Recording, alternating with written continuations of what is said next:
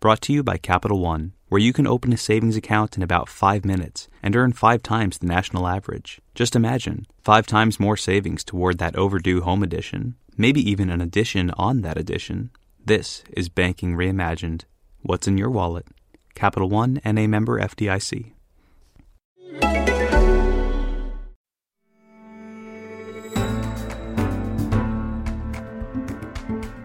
Welcome to Editor's Picks. I'm Zanny Minton Beddoes, The Economist's editor in chief. Each week, we select three of the defining stories from the paper. We think they are essential pieces of insight and analysis that will help inform you on the go. You can listen to them in just a moment. But first, over to one of my colleagues to tell you what's coming up. Thanks, Zanny. It's May the 9th, 2019. I'm Christopher Lockwood, The Economist's Europe editor. Our cover this week reports on rising tension between America and Iran. Policy is being driven by hardliners. American hawks believe in using economic pressure to topple the Iranian regime and bombs to stop its nuclear program. Iranian mullahs and their revolutionary guards are tightening their grip at home and lashing out abroad. The potential for miscalculation is large and growing. On the home front for America, a standoff at the southern border has distracted attention from a much bigger change. The Mexican born population in America is shrinking. And what's in a name? Our Paris bureau chief analyses what shifting trends in baby names say about how France is changing. Well, these are just a sample of the stories in this week's Economist. So if you'd like to read more or listen to the full audio edition, please subscribe go to economist.com slash radio offer. But first, the brewing conflict between America and Iran. As tensions rise, both sides need to step back. The drums of war are beating once again. An American aircraft carrier strike group is steaming towards the Persian Gulf, joined by B 52 bombers, after unspecified threats from Iran John Bolton, the National Security Advisor, says any attack on America or its allies will be met with unrelenting force. In Tehran, meanwhile, President Hassan Rouhani says Iran will no longer abide by the terms of the deal signed with America and other world powers, whereby it agreed to strict limits on its nuclear program in return for economic relief. Iran now looks poised to resume its slow but steady march towards the bomb, giving American hawks like Mr. Bolton further grievances. Just four years ago, America and Iran were on a different path.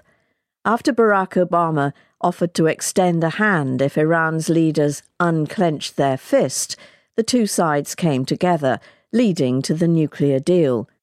That promised to set back the Iranian nuclear program by more than a decade, a prize in itself, and just possibly to break the cycle of threat and counter threat that has dogged relations since the Iranian Revolution 40 years ago.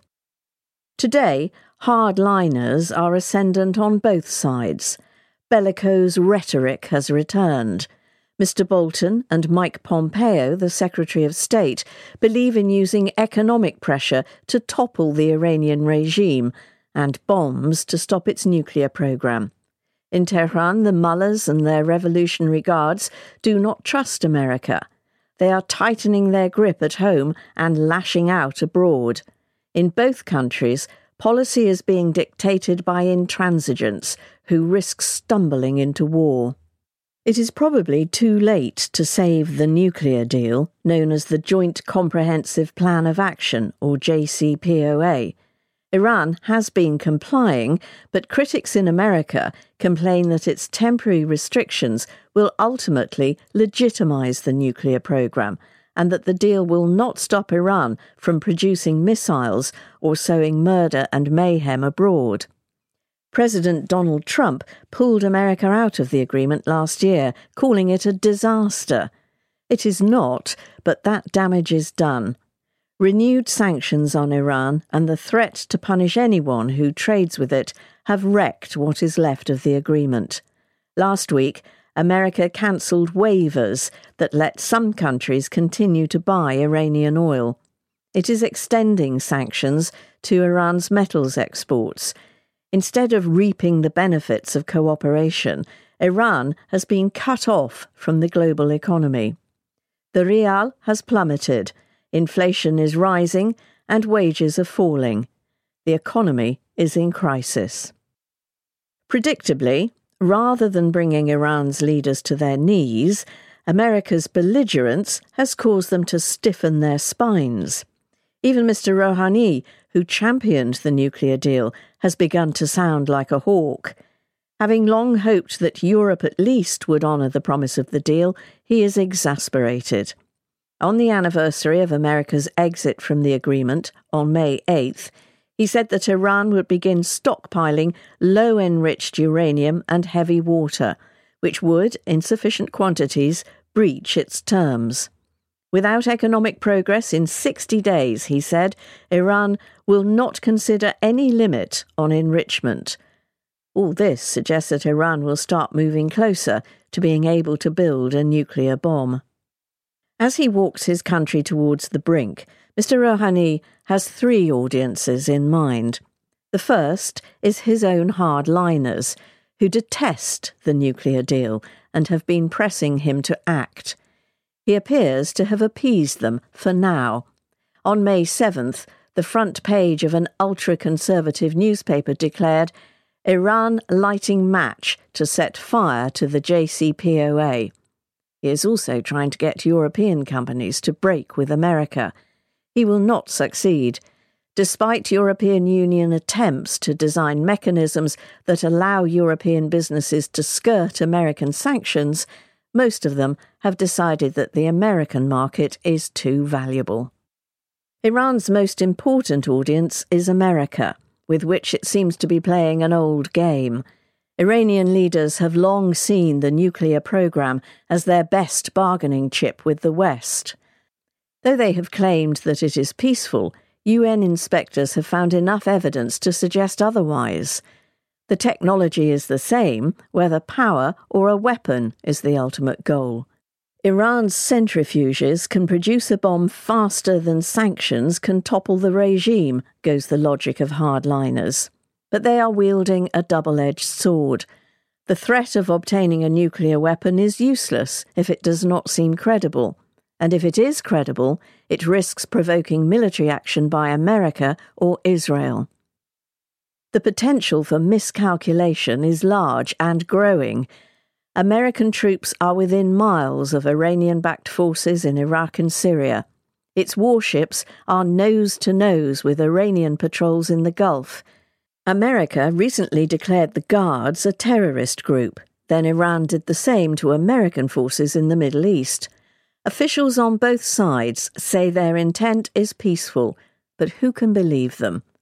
America's accusations that Iran has been planning to attack American forces or its allies in the Middle East are suspiciously unspecific. Violence by Iran's proxies may be just the sort of provocation that leads America to launch a military strike.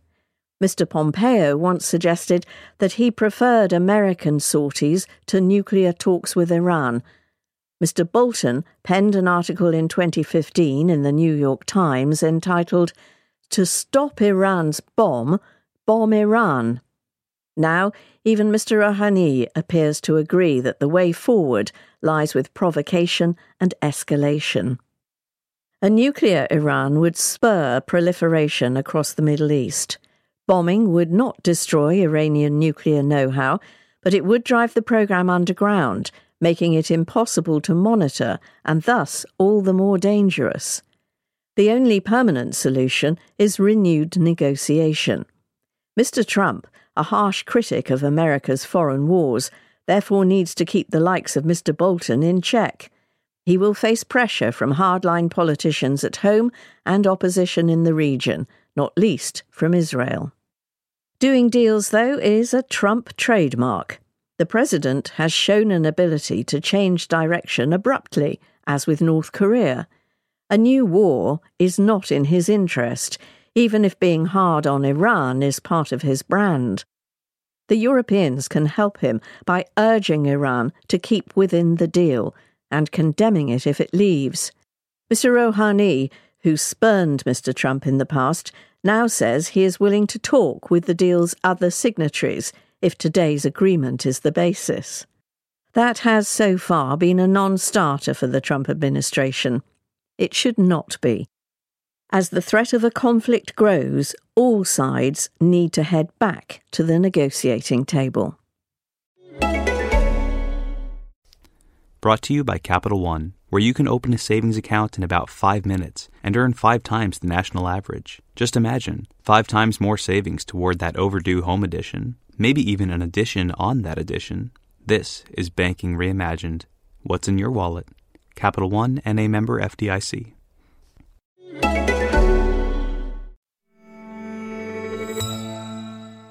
Next up, what happens after a tipping point?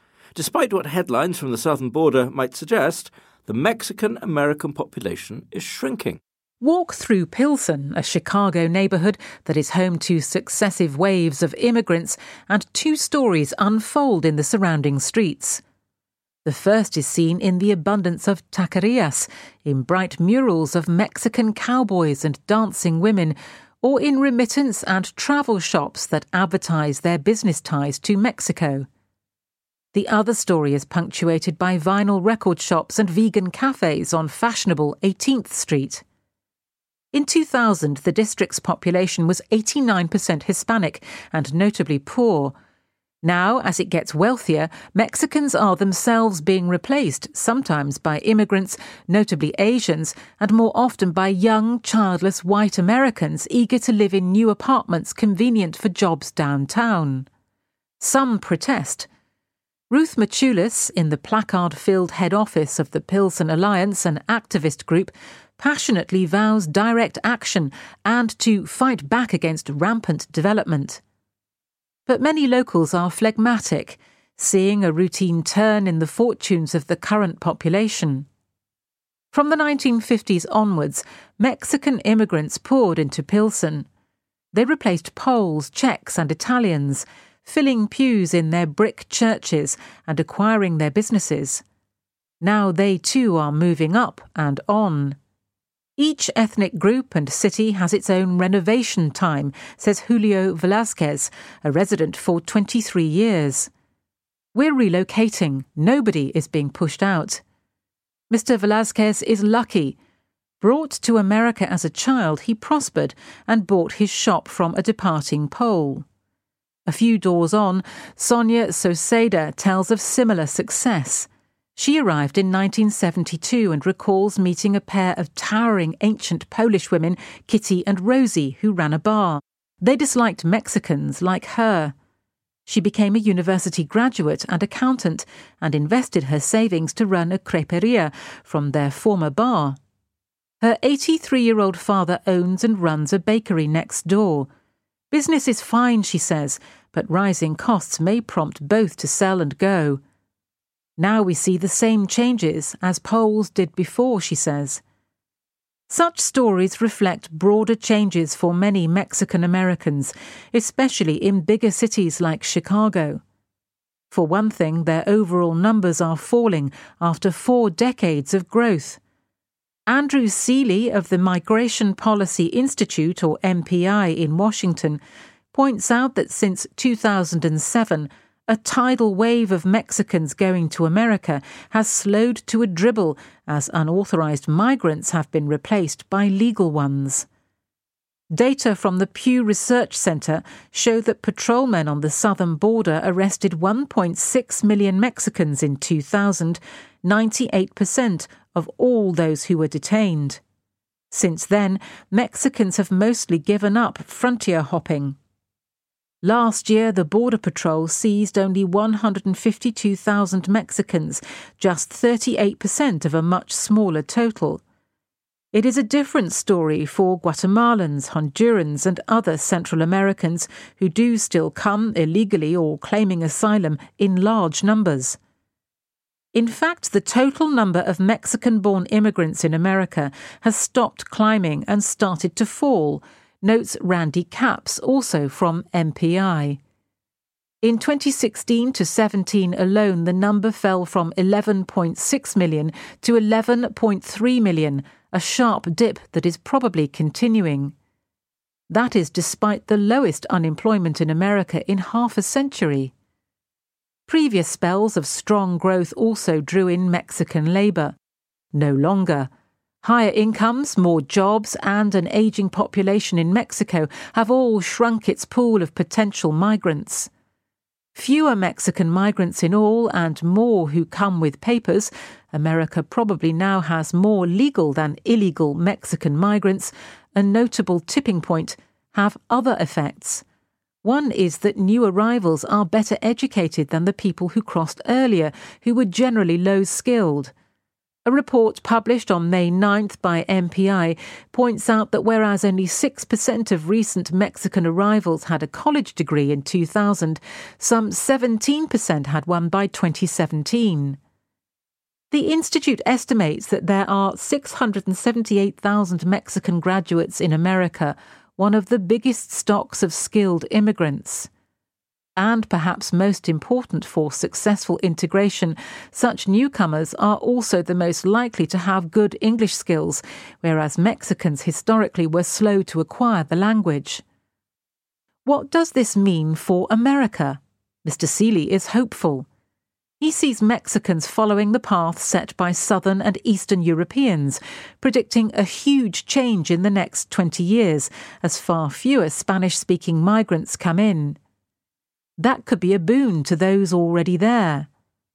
One lesson after previous decades of high migration ended, as when a 1924 law abruptly choked inflows of Asians and some Europeans, is that it can herald a period when existing migrants, and importantly their American born children, integrate successfully. Mr. Capps also sees Mexicans in a situation analogous to European countries before there was plenty of discrimination against Italians and Poles a century ago for being Catholic, Jewish, or insufficiently white in the eyes of Protestant Americans. But when a slowdown in arrivals is followed by social mixing, intermarrying, better education, and rising incomes among migrants, discrimination begins to disappear, he says. In effect, the designation of a group as white depends less on their skin colour than their fortunes. That is relevant for a debate that periodically grips America, in which demographers, white nationalists, and others speculate about when the country's non white population will become the majority. A census estimate suggests that might happen as early as the 2040s. Perhaps, but any calculation depends on who is defining a given group as white or not. By then, instead, that category may include the biggest single group of migrants, Mexican Americans, just as it now includes descendants of Poles and Italians. For all its upheaval, Pilsen may show a path ahead. And finally to France, where Marie is out and Yanis is in. So, what do today's baby names say about how France is changing? A few years ago, a French couple tried to name their baby girl Nutella. It had a ring to it, and the French state had in 1993 relaxed strict rules about registering names, but the chocolate spread was a step too far, and the parents were overruled. In recent times, though, the parents of little Chanel, Dior, Britney, and Beyonce have all had their way. Two new studies suggest that such trends reflect deeper social change one element is the waning influence of the Catholic Church. Its grip on names was entrenched by Napoleon in 1803, who decreed that all babies should be named after a saint or a figure from ancient history. A century ago, one in eight girls born in France was named Marie. Today, the figure is less than 1%. Jérôme Fourquet, author of one of the studies, says this reflects the terminal stage of the dechristianization of France. As Catholicism's hold has eased, American pop culture has stepped in, filling classrooms with Kevins, Jordans, and Dylans. Such names, says the study, have become a class marker. They are also popular in regions which support Marine Le Pen, the populist defender of French cultural tradition. Her campaign for the upcoming European elections is headed by a 23 year old called Jordan. In a country that bans ethnic or religious census data, names can also serve as a proxy. The number of baby boys named Mohammed has grown sixfold since 1960. The persistence of such names, say some on the nationalist fringe, reflects an integration problem. Ms. Le Pen has argued that naturalised French citizens should adopt a name more adapted to national culture. Hapsatou Sy, a French presenter, understandably quit a TV show after a commentator told her that her name was an insult to France and that her mother should have named her Corinne. On the contrary, suggests a second study by two demographers, Baptiste Coulmont and Patrick Simon, integration is indeed reflected in baby names, but in a different way. The French born children of North African immigrants are often still given names from the Maghreb, most commonly Mohammed or Karim. Yet babies born in the third generation follow a broader French trend. The top choice, they say, is Yanis for boys and Sarah for girls. Part of being French these days, it seems, is naming your baby not Marie, but Lena or Mila. International names, the authors note, that everyone can identify with. Well, that's just a sample of the stories in this week's Economist. With a subscription, you can read or listen to all of what we do. The whole paper is read aloud each week, so please subscribe. Go to economist.com slash radio offer to get your first 12 issues for $12 or £12. I'm Christopher Lockwood, and in London, this is The Economist.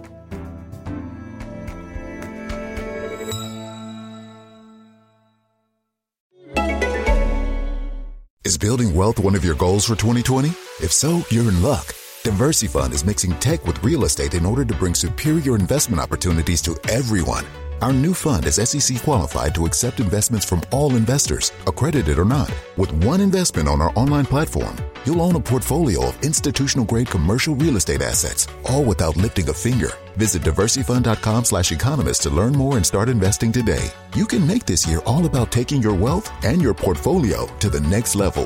One more time, visit diversyfund.com slash economist and use the code economist when you sign up to receive a $20 gift card after you make your first investment.